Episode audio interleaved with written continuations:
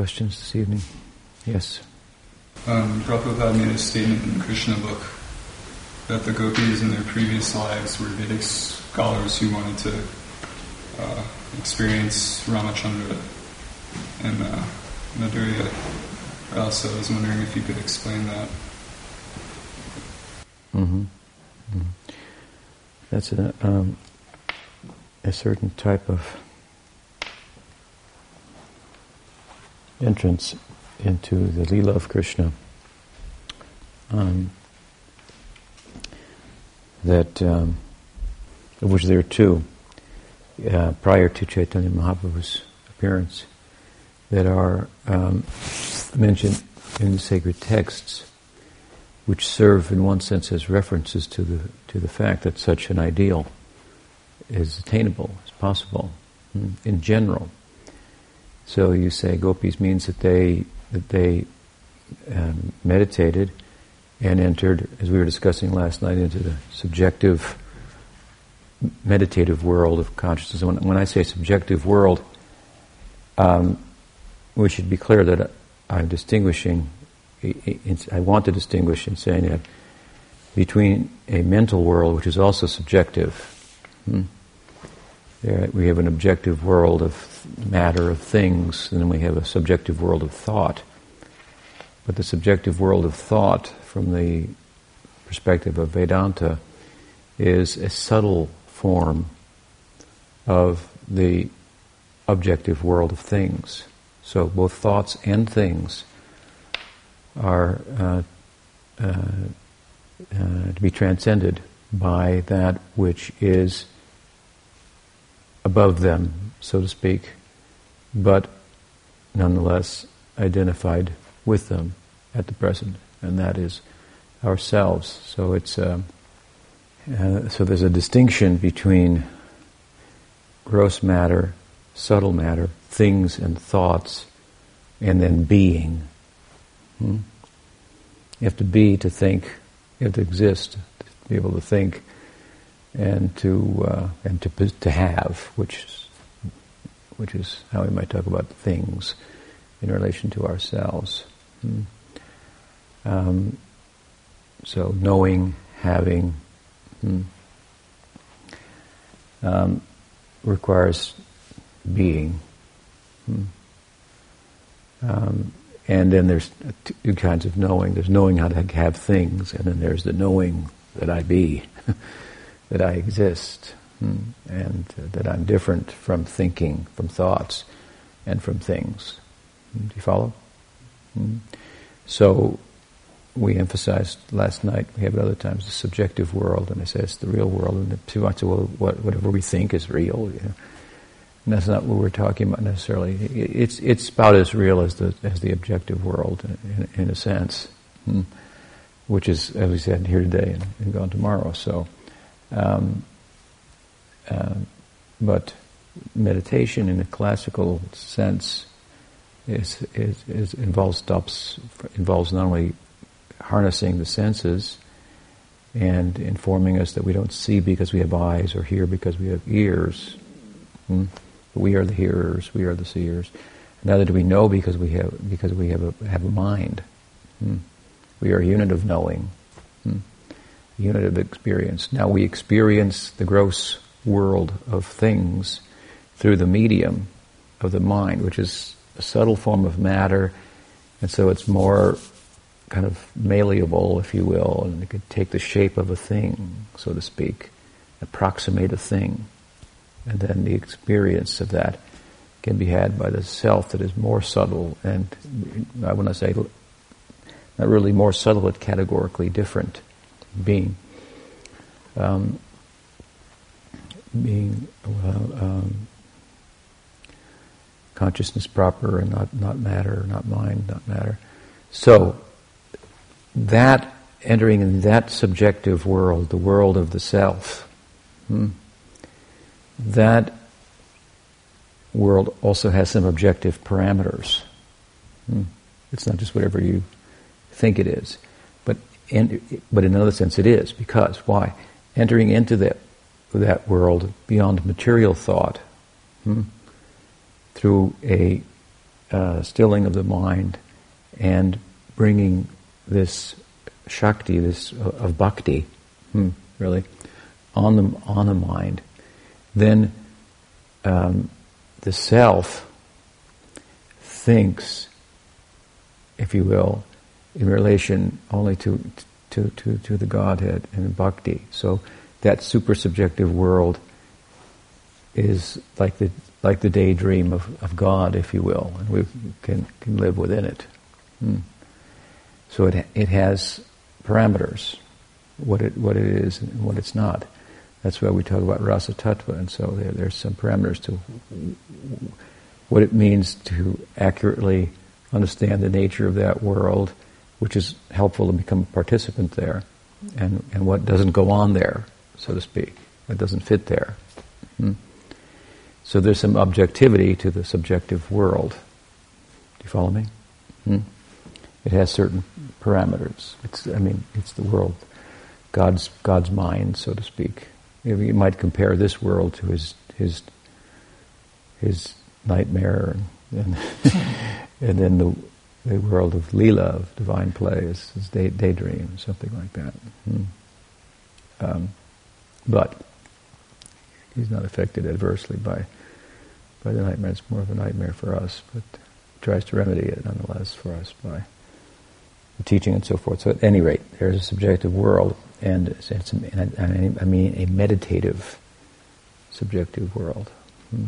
So that idea of um, entering into intimacy with the Godhead hmm, um, that Chaitanya Mahaprabhu taught about and so forth.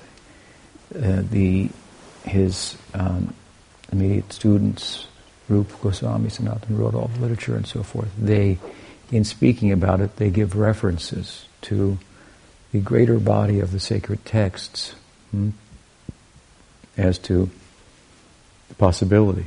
So they give an example that there were sages living in the Dandakaranya forest. Hmm, in South India. And Ram, hmm, the, the form of the Godhead that Hanuman is uh, so devoted to and so forth, who uh, defeated Ravana in the, in the Ramayana, it's a famous text and so forth, was said to have been passing through the forest hmm, when he was in exile. It's a long story, but um, and these sages were meditating on the Gopal mantra. The Gopal mantra is the main um, mantra outside of the Nam mantra of Hare Krishna, which is different.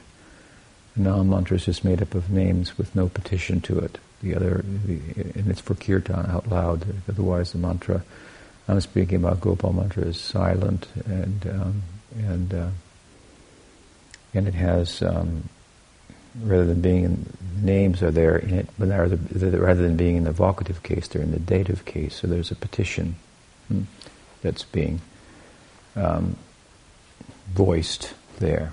Hmm. To Krishna, to Govinda, to Gopi Janabhava, Swaha, like this.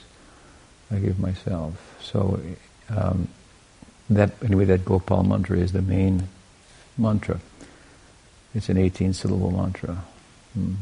The 18 syllable Krishna mantra said to be the source of all Krishna mantras. So anyway, we that's our main mantra, and they were chanting that mantra.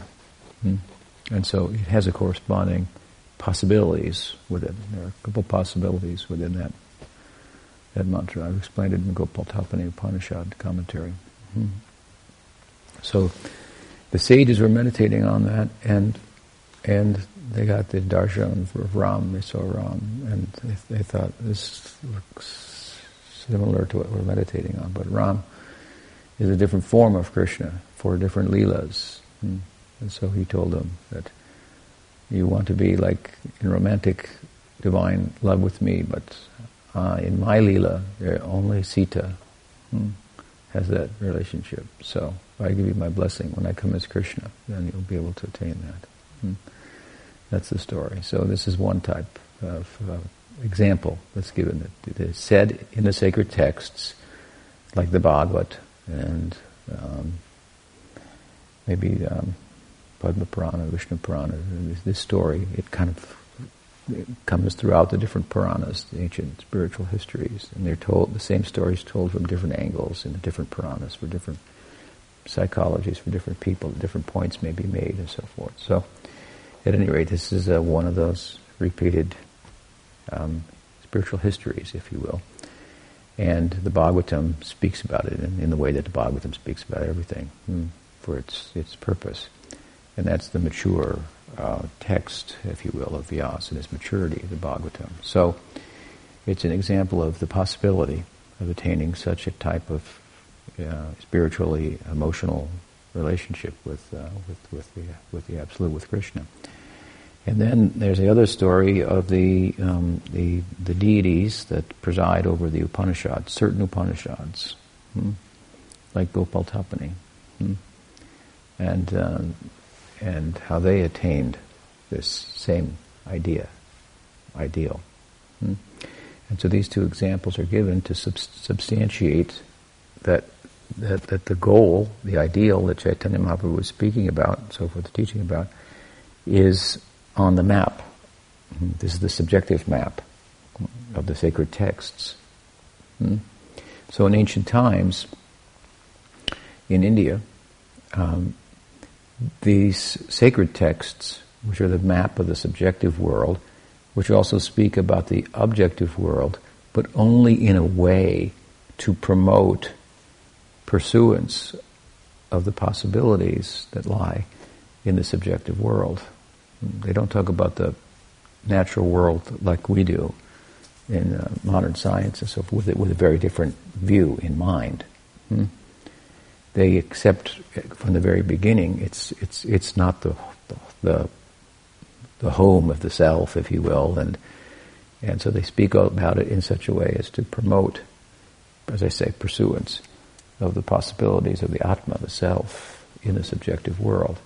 So when you look at them and you look at the modern science, you go, well, this, is, you know, modern science says the world's like this. this these are old books that should be uh, discarded, full of superstitions and so forth. No, it's a different angle of vision. They're not in competition hmm, for describing the nature of the natural world hmm, in detail, which is more accurate. But they are in competition in terms of the values that they promote, that, that, that the result, that results from pursuing either of those perspectives. And if you pursue the modern, popular today, modern perspective on the natural world, on the physical world, hmm, um, that perspective is that, that you're, you are, there's two ways of saying it, you are part of the natural world or you are not. Hmm.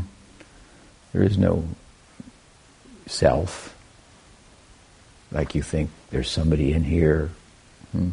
Just a combination, a chance, random combination of of material um, stuff, atoms, whatever. Um, and there's a lot of space in between, and, uh, and and then somehow consciousness is some some part of the brain that they just haven't figured out yet. So this is um, um, not a very encouraging uh, perspective, and of course, it's it's not um, it's not a, a, talk that anybody can walk either. Everybody has to walk, if you will, or act as if their thoughts have meaning and they, their conscious choices are, real and important and so forth. Everybody acts like that. To philosophize that they're not and it's meaningless and so forth is, is a is to, as I say, to talk a talk that he cannot walk, and action speaks louder than words, so we'll take them in terms of their action rather than their words, and in their action they agree with what we say. A kind of dualism, if you will, that there's consciousness and there's, there's matter, and consciousness somehow moves matter, if by no other means than by just looking at it. Hmm? Some things happen only because somebody's there watching. Hmm? So the power of observation. As I said before, it used to be thought the only way that physical things can move is by physical contact.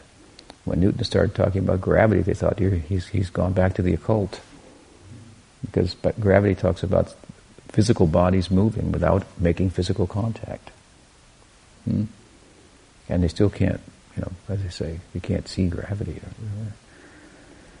So, quandary, of course, is, is for dualism, as, as, they put, is how consciousness, if it's different than matter, can can move matter. Why can't we see it, and so forth. Um, a lot of things we can't see. Hmm. But we live practically as if that's the case. Hmm. That's the practical reality for everybody. So, um, so ancient texts, and they are speaking about the world from a very, very different, very, very different perspective. So that the Indian sacred, uh, India's Hindu sacred texts are all talking really um, uh, about the subjective world and the possibilities of life. They talk about how to live in, the, in, in, in this world in such a way as to promote the pursuance, as I say, of the possibilities, which are unlimited in the subjective world. So this is one of the possibilities. Hmm? And where it fits to enter into that lila of Krishna, and where it fits in relation to other possibilities, that's what Chaitanya Mahaprabhu and his associates are have been have helped us through the texts that they've penned um, as to where that fits. And we found, oh, it's it's at the at the apex, the zenith of possibilities, such love and intimacy, and love, wise love, and so forth. And so um, these two examples are cited. Now, that said, those two examples are examples of what we call kamanuga, or kam, kamarupa bhakti. Hmm. Um, so it's a kind of, if you will, uh, romantic love with the Absolute, but there are different varieties of that. Hmm. This is also the extraordinary kind of contribution of um, the, the, followers of Chaitanya Mahaprabhu. They're analyzing, as I said last night, you can use the word ecstasy, or if you know a little Sanskrit, you can use the word bhava, hmm? which is becoming cool, I guess. And I, haven't seen it, but I've heard there's these shirts, T-shirts that say "Be in the bhav," be in the bhav. So um, you know, and they're, they're, they're, they're supposed to be spiritual, a spiritual context. But to, to and bhav means ecstasy, to, so to enter into, for example, bhakti in ecstasy. We have bhakti in practice, bhakti in ecstasy. Hmm? And ecstasy means like the emotive component of bhakti has been uh, activated, so to speak. Hmm? And, and then there's bhakti in, in prema, in love of God, the cultivation of that ecstasy. So you don't just put on a T-shirt and, and there it is. It's not. It's this is a this is such a um, minimization hmm, of of what uh, what bhav means, hmm. and of course that's our you know American way. You want to take some something from another country and make it better and easier and whatever. Unfortunately, in this instance, in many instances, is another one. They um, spoil the, the, whole such such such T-shirts spoil the whole thing. Hmm. Meanwhile, you have the Vrindavan Goswamis analyzing the different, you know, Udipana Vibhav, Vishaya Lambana Vibhav, Ashraya Lambana Vibhav, Satvika Bhav, Sanchari Bhav, Vyabhichari Bhav. Hmm. Baba Bas, Baba, Chai Baba Bas, uh, uh, Pratibimba Bhava, uh, uh, and so on and so forth. It just, uh, it's like, whoa, it's a whole book on ecstasy. And so, prem, or love, which is, see, this ecstasy is an, is an emotional life of the soul beyond the mind. Hmm? with the ingress of, of, of real, real meaningful um, beginning of a union, dynamic, loving union with with our source, with the absolute, then some type of emotional life plays itself out, if you will, to use a word, and uh, and so to hone that, so to speak, is what it means is to turn it into into prema, hmm? to attain prema, love love of God, wise love. So it's a huge subject, obviously. And so as it is with ecstasy, so it is with the prema. Then there are different ways in which love, prema means love, but love has a form. Otherwise, who will know about it? Love doesn't take a shape to express itself, who will know about it? Hmm? How can you take advantage of it? So, so it takes different shapes. There are different basic shapes, like like passive adoration, hmm? love in service, love and friendship. It would be a form. Love like like um, like a superior would love for inferior, like a parental love or romantic love. Hmm? These are the basic ideas. And then there are all so many divisions of these. So with regard to Kamarupa, romantic love, there are many divisions. So the, what the sages of Dandakaranya and the Upanishads, uh, deities presiding over certain Upanishads that speak about this subject, hmm, attained is the, the general idea of Kamrupa Bhakti. But within that, then, hmm, the Chaitanya Sampradaya is, present, is offering some, a, a different um, access point or different flavor, variety of that uh, type of romantic love that comes the closest to having the experience of the primal, if you will, Shakti, primal lover of Krishna. You have loved, lo- the loved and the lover, um, Radha. So to experience the perspective of Radha, this is the what, Chaitanya Mahaprabhu is about. Hmm? Krishna coming to taste, experience himself from Radha's perspective, so he comes as appears as a devotee of himself. Hmm?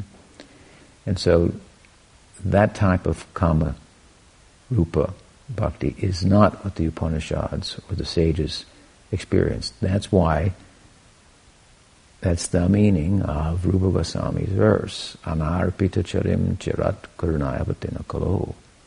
Samarpayitam unato ujvala rasam sabhakti shriyam. Unato, unato ujvala rasam. Ujvala means, ujvala rasam, ujvala means like the brightest, like a bright jewel. The bright jewel of sacred aesthetic rapture or rasa. Hmm? is this madhurya, this romantic uh, love. But unata ujvala, this, it means within that something very special. And that was not experienced by the Upanishads, by the sages of Dandakaranya. That is given by Chaitanya Mahaprabhu, that possibility. Hmm? Otherwise, anarpita charim charat doesn't make any sense, because never given before means only given in connection with this rare event of Chaitanya Mahaprabhu's um, manifestation, which, which has external and internal ramifications.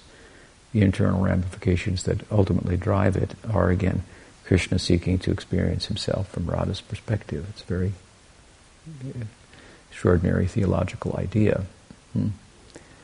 Uh, God wondering about himself, what he's like from the eyes, from the, from the vantage point of his devotee and seeing a devotee is getting a lot out of this. He sees things, she sees things in me that I don't see in myself. What are they like? Hmm?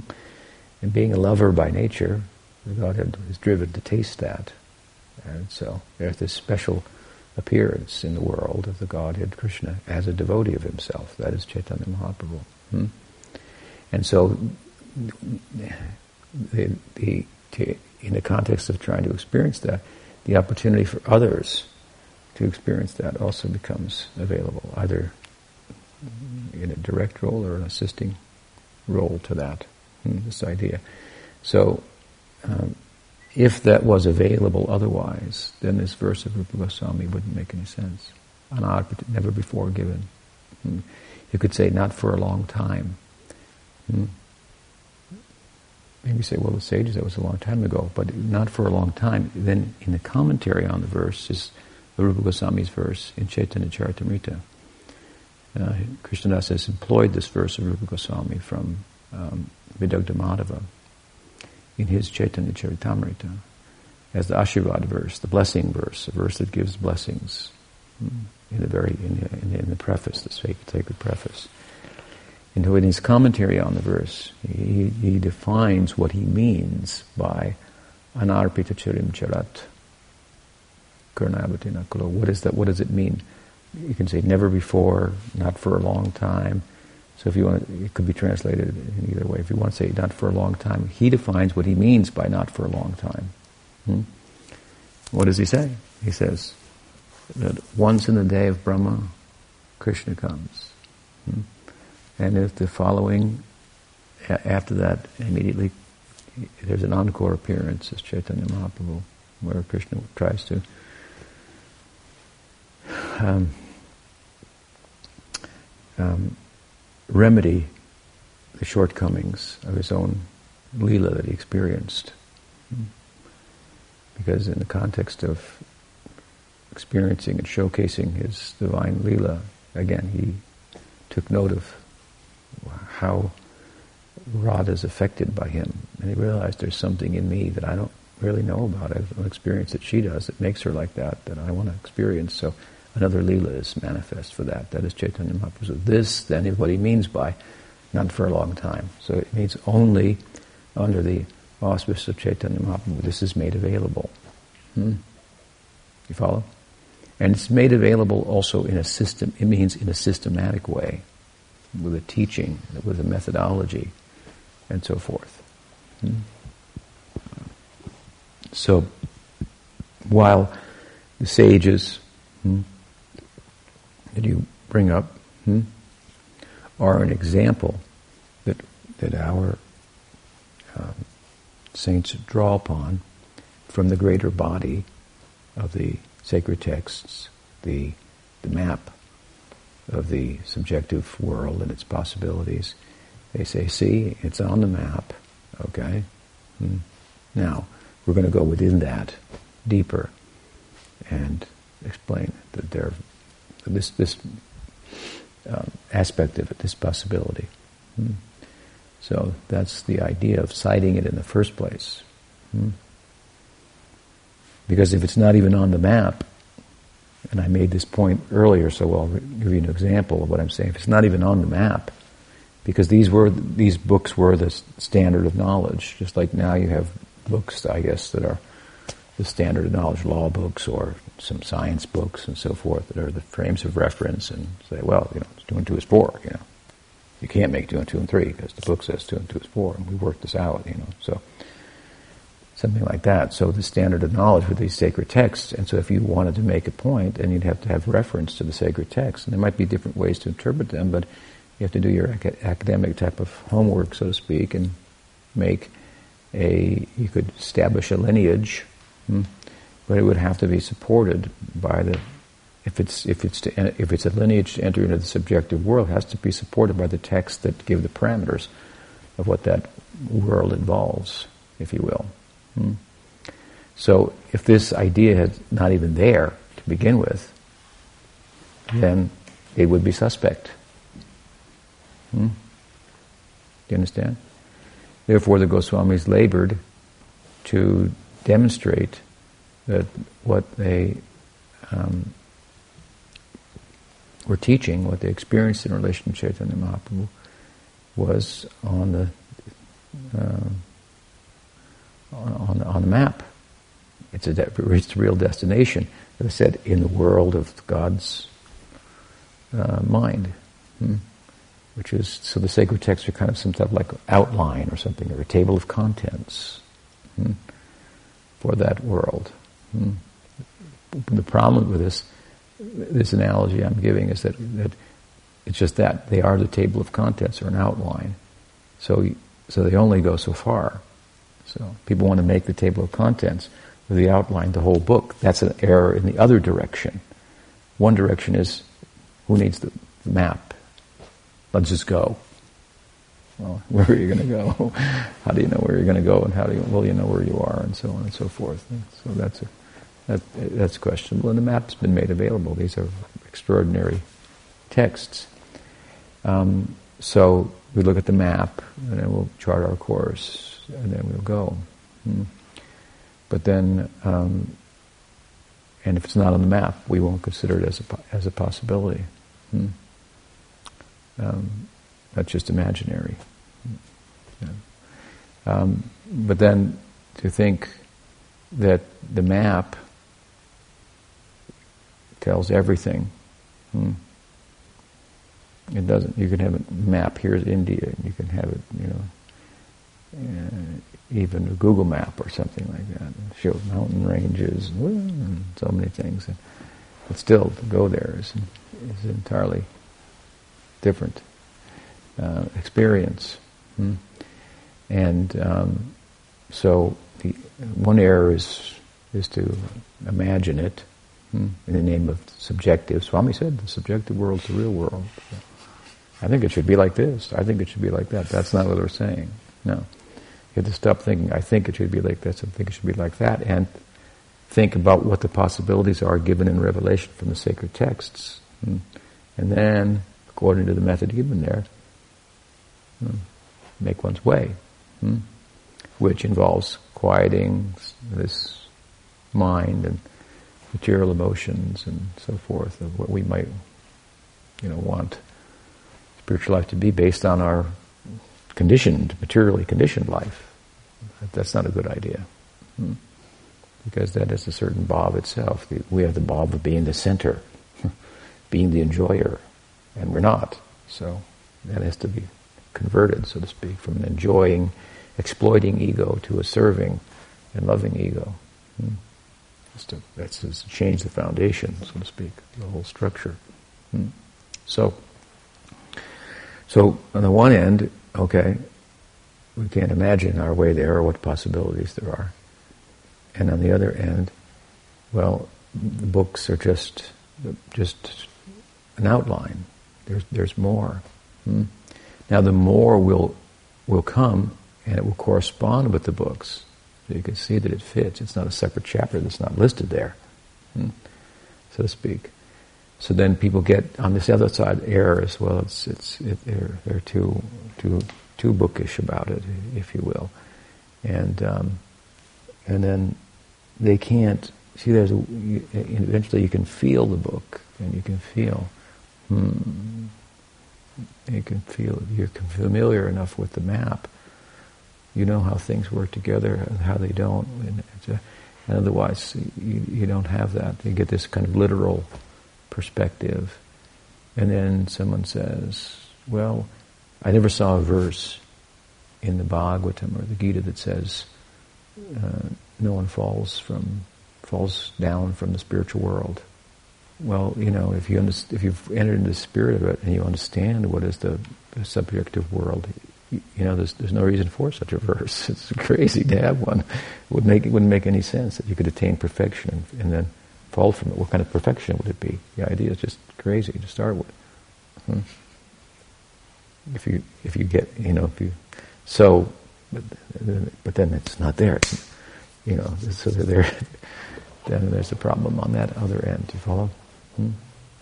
So, um, and ultimately, there is kind of a spiritual imagining, if you will. But then this is this is um, uh, the power of bhava. So you're imagining within the confines, the constraints, if you will, of rasa tattva, of what the nature of the place is. Hmm? And so, because you only desire to serve the Godhead, then it's possible that different desires to serve in different ways, in which service is accepted therein, hmm? they manifest, and so it makes for all kinds of variety and so forth. All of which is centered properly hmm, on Krishna. So it's uh, there's individuality and different expression and so forth, but all of it has a unity. Hmm? I've given an example before. If you take a pond, it's peaceful, quiet. You throw a stone at one place, another one, it will, waves will crisscross, and you know, the beauty, the serenity of it will be destroyed. But if you take throw one stone, and there will be these concentric ripples. If you throw two, three, four, five, six, seven, eight, 108, but all in the same place, however many stones you throw, this, the, lake, the lake will remain peaceful but, but moving at the same time. So, as we say, we want peace and love. Peace and love. Not just peace, but love. So, the peace means the mind is still, like, a, like the placid lake. You come to the, all, suddenly you walk through a grove of trees in the forest, and there's this beautiful lake. It's just peaceful. Ah. Now, what am I going to do there? So, and you throw the stones, they're all in the same place, then it's movement. Hmm? So this is the idea of unity and diversity hmm, within the subjective world of consciousness proper. Hmm? All the diversity, which is unlimited, it, it, doesn't in any way conflict with the unity. Hmm? So, so the, um, so anyway, yeah, they uh, they're mentioned there, and uh, we draw upon that as a general reference. This possibility exists, and now it's been honed and given in a particular way, a specific way. And so then they give references uh, for that as well, to some extent, hmm? the details. But that's uh, a general reference for such of a, a possibility. Does that help? Mm-hmm. Yeah. What else? Yes. Um, I was wondering how an individual soul can know when it's ready to almost forget the power of, the power of God, enter into a more intimate relationship, and what that process might look like if it happens naturally or if one has to take steps to enter into. It. Yeah, it happens naturally in the context of the teaching of a, of a, lineage that, that, affords us that perspective and uh, venue to attain that possibility. So it's happening, for example, to you because you're getting into this conceptual orientation. You're learning about it, so forth. And so that's um, the beginning of it, if you will.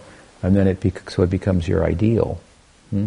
The Vrindavan Leela of Krishna, for example, becomes the ideal. And then you'll find that although you still have some um, uh, their rever- reverential overtones and so forth. Uh, um, that um, and I'll say something about that as well.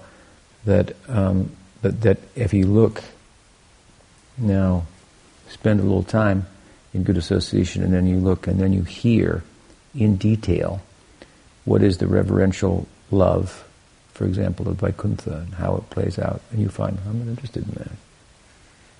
I'm not interested. So you you'll find that you, are already, it's already happening. Hmm? Now, at the same time, you have reverence for Krishna, right? And the ideal is, is intimate love. One thing about that is that there, there's two, two bodies here that we're talking about a, a, a practitioner's body hmm? and then an internal spiritual body that, that, that is constituted of bhava, of ecstasy. Hmm? So you have to have bhava for that to, for that to manifest. Um, but then we have this practitioner's body, so externally we use that body in a, in a particular way. And that body will always have some um, some reverential kind of components to how it uh, um, uh, components, but um, parameters within it which it, it functions. Um, and so, and we see that, for example, in the, in the immediate associates of Chaitanya Mahaprabhu, while they were internally in in ecstasy, experiencing intimacy with Krishna. Externally, they had a reverential relationship with Chaitanya Mahaprabhu, who was the teacher. Hmm? Hmm. Rup Sanatan meeting with Chaitanya Mahaprabhu in different places outside his Nadi and so forth. Yeah. This is all the sadhaka deha, hmm? the practitioner's body. So, with relation to the guru, we have some respect and, and so forth. I mean, there can be intimacy too. It's kind of like the intimacy of a servant who knows the master well enough to say, I don't think you should go there, master. It's not a good idea. You don't think so? Charles. All right. All right. Or like, Charles, what do you think I should invest in? Hmm. I don't know, boss. Uh, if I was you, though, uh, okay, I'll take it. You know, something like that. So there's there's a place where the the servant becomes so knows the boss the master so well that there's some some intimacy. There's a so something like that. A relationship with the guru can reach that kind of a um, um, experience. So, um, but overall, as I say, the sadhaka deha has uh, a. Um, we see it in the Goswamis. They they they teach the example. It's um, reverential in its um, way one conducts oneself within it. Um, and we don't cross over on those two. Hmm. So we don't, for example, dress up like a gopi in the sadhaka deha. Hmm. We we dress like like Mahaprabhu's associates dressed, you know, they're, they're monastics, um, and um, and so um, in, the, in the context of using your sadhaka deha appropriately, this siddha deha will arise, and intimacy with uh, Krishna will manifest. And at the same time, that we are reverential in our, so to speak, contact to some extent with the sadhaka deha, internally in our thinking and our cultivation, we're cultivating the Vrindavan idea. I'd like to be the friend of Krishna, serve as a friend. This opportunity has come to me through my guru parampara, let's say, through my. So I want this uh, idea. So I like those leelas. So I read about those leelas, and I find them attractive. Hmm? And then if I say, "Hey, you know, check this one out. This is uh, how they do it in in in in uh, in um, Vaikuntha," and then you go, "Yes, uh, I'm not interested in that." You, you'll find that. Hmm?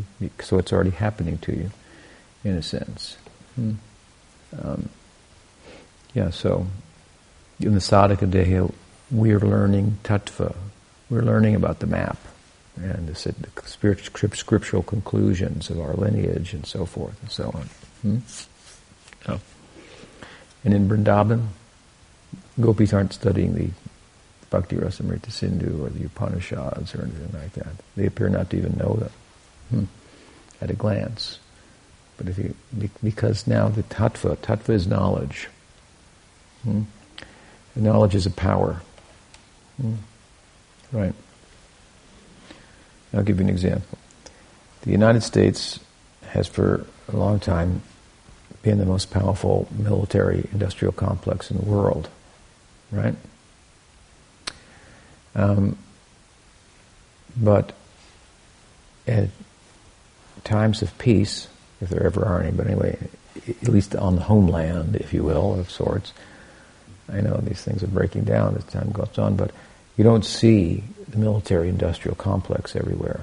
Hmm? It used to be in the Cold War, Russia, on Stalin's birthday or whatever, you know, their, their various holidays, they would have parades like we do in America. But they, their parades would include missiles and tanks and all the power that they had. And you could see their power, you know, at the airports with machine guns. And you ever go through Europe and you, know, you see guys with machine guns in the airports and stuff like that. You don't see that in SFO here, you know, San Francisco airport. You don't see guys with machine guns and khakis and boots and, you know, you don't see that. So the idea is that there's power here, great power in the country, military power, just using an example, but it's suppressed during peacetime because if it was manifest everywhere, well, it's a little intimidating. Hmm? It doesn't really foster the peace or the love. It's like, whoa, hmm? you can feel the power. Uh, so, in Vrindavan, this subjective realm of Krishna, hmm? it's full of knowledge. It's the end of knowledge. Hmm? But all the knowledge is suppressed because it would get in the way hmm, of intimacy with Krishna. Hmm? But the fact, at the very ground of the place, the dust of the place, hmm, is is fully cognizant and knowledgeable of all the Upanishadic wisdom, truths, and so forth, is evidence from the fact that when residents of there, like the Goswamis, they were gopis, they come here in a sadhaka deha, we see oh, they have so much knowledge. There's a need in a place of ignorance to manifest the knowledge. So similarly, if the United States is attacked, then there'll be tanks everywhere and missiles everywhere and planes buzzing and, you know, it'll all come out. It's all there. It'll all come out if there's attack. So if there's ignorance, then, then the Vrindavan resident will manifest. And there's such knowledge, you'll see that it's packed in there. Hmm? It's subsumed underneath the, the, the, the love of Krishna, and it would get to manifest there would get in the way of the love. Hmm. That's why Krishna, after after defeating Kamsa, didn't return to Vrindavan. That's one of the reasons, because Kamsa's um, what was it? I guess brother-in-law, Jarasandha. Hmm was going to attack to avenge the, the death of Kamsa hmm, and the fact that his sisters had become widows.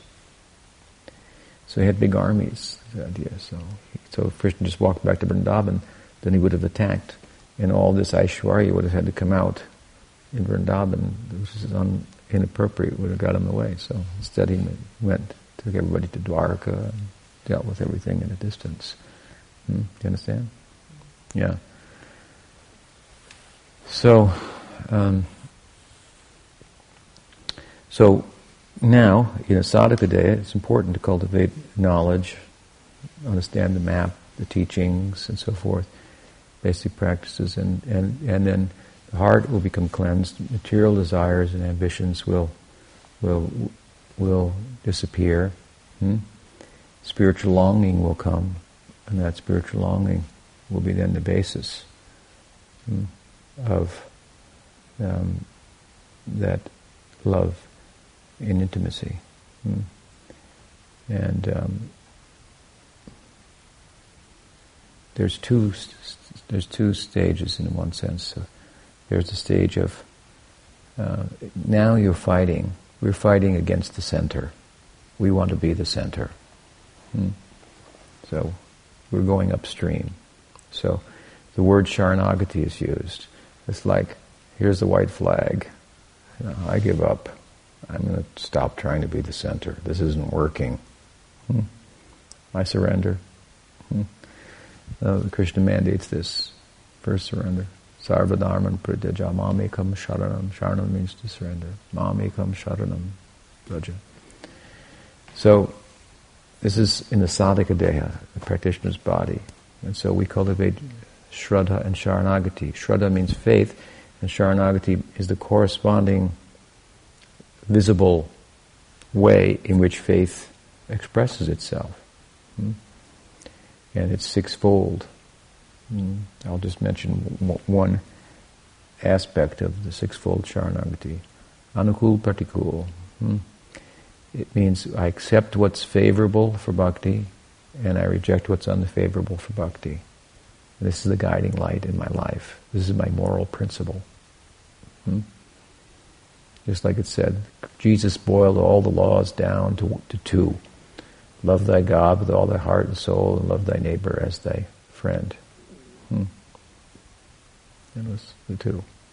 Hmm. So, our two, we could have those two too. That's an interesting discussion, but, um, but these two. Um, accept what's favorable for bhakti, reject what's unfavorable. So there may be things that are favorable in your mind and according to your senses that are that are not favorable to bhakti. So you'll reject those. And then there may be things that aren't favorable to your mind and senses, but they'd be favorable to bhakti, and you'll accept them. And what happens when you do that is, right now, your likes and dislikes are relative to your mind and senses. Hmm?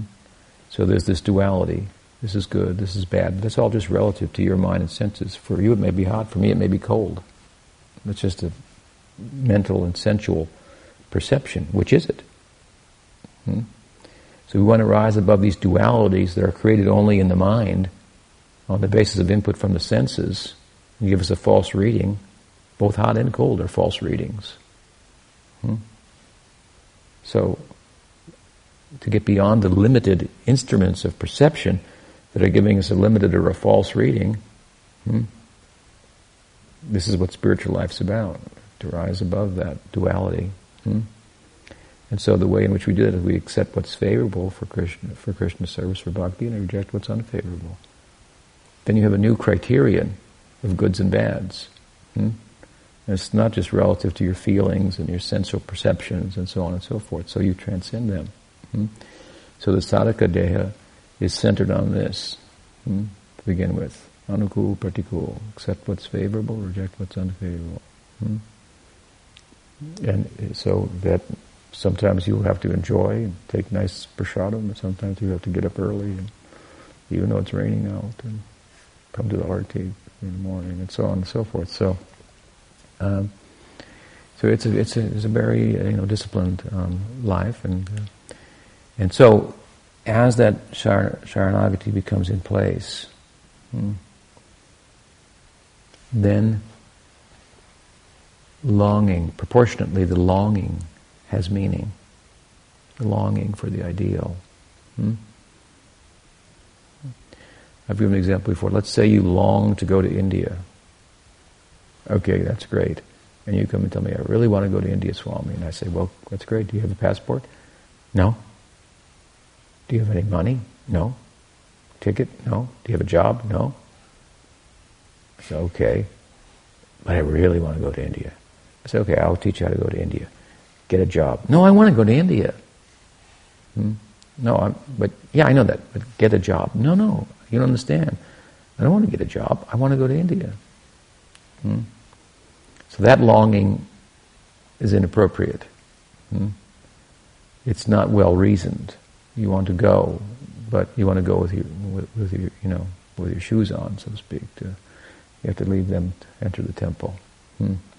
So you know you have to get a job, get some money, then you have to get a passport. Hmm? They say, "Oh yeah, I got a job, I got some money, I got a passport." I said, "Okay, now, I got to go get a visa." got to get a visa too. When's it going to end? Yeah. So no, then they got to get a then you got to get a reservation, and you got to get a ticket. Then when you're you got your ticket, you got your reservation. Let's talk about India. Let's look at all the possibilities where you can go and so on and so forth, and then it have meaning. Hmm? So you can say to me, I want to have an intimate relationship with, with, with, with God. I like that idea. I heard that in your lecture. That's really great. So, okay, great.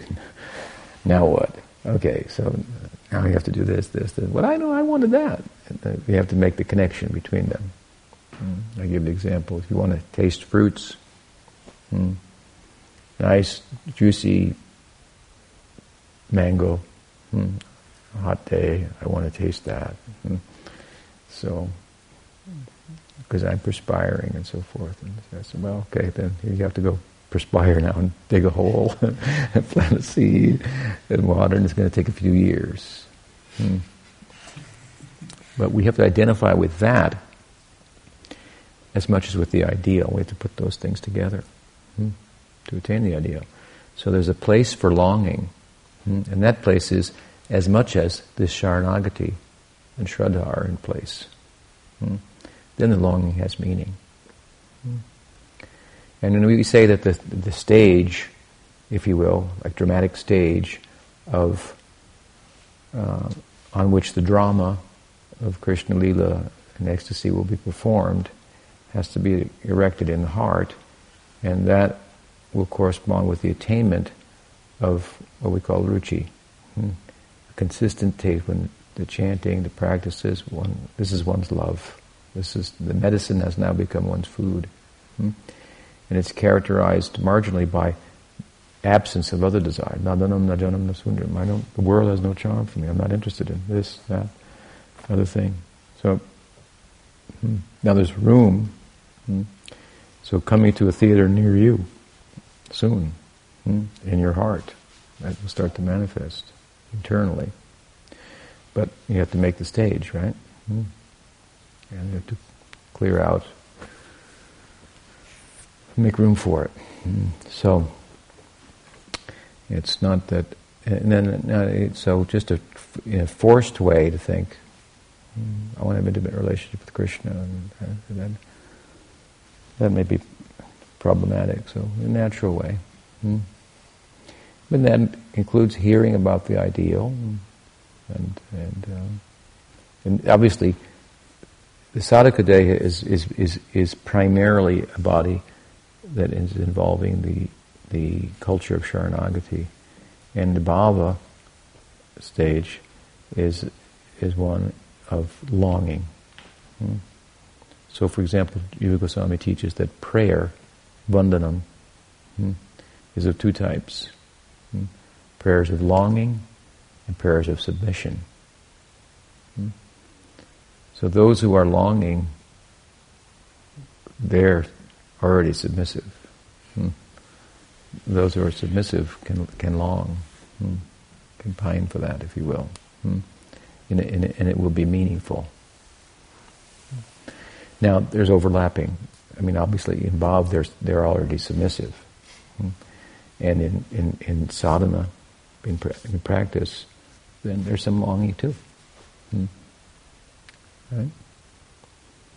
But that longing will obviously be complete or meaningful to the extent to which the the Sharanagati is in place because it, to the extent that it's not, you have other longings.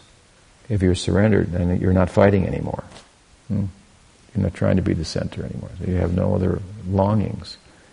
Hmm? You understand? So as much as you're not, then you have other longings. Then how meaningful is the is the is is that uh, longing? How much is it a longing? Hmm? So these two they go together. Hmm? Now it's true that the positive longing,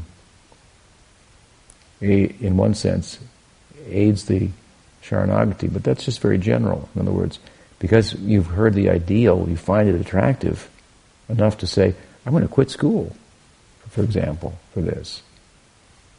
Like, whoa. That was, you know, you just invested a bunch of money and time, and, uh, and so that you, you, it is on account of the ideal hmm, that's been presented to you, and the faith that's developed in it by good association, you, you, so the, the ideal is fueling the surrender. So it's very, it's not like we surrender and then we long over here. They're not like entirely separate. But, but there's, the, the, the longing will intensify. Hmm. The longing that, that's, that's, that's fueling the surrender, the ideal, hmm, will become more focused uh, as you pursue it appropriately. Hmm. You understand? Does that help? Yeah. Okay, we'll stop there. Sri Sri Gaudiya Vaishnava Guru Parampara ki jai, Gaur Nityananda ki jai.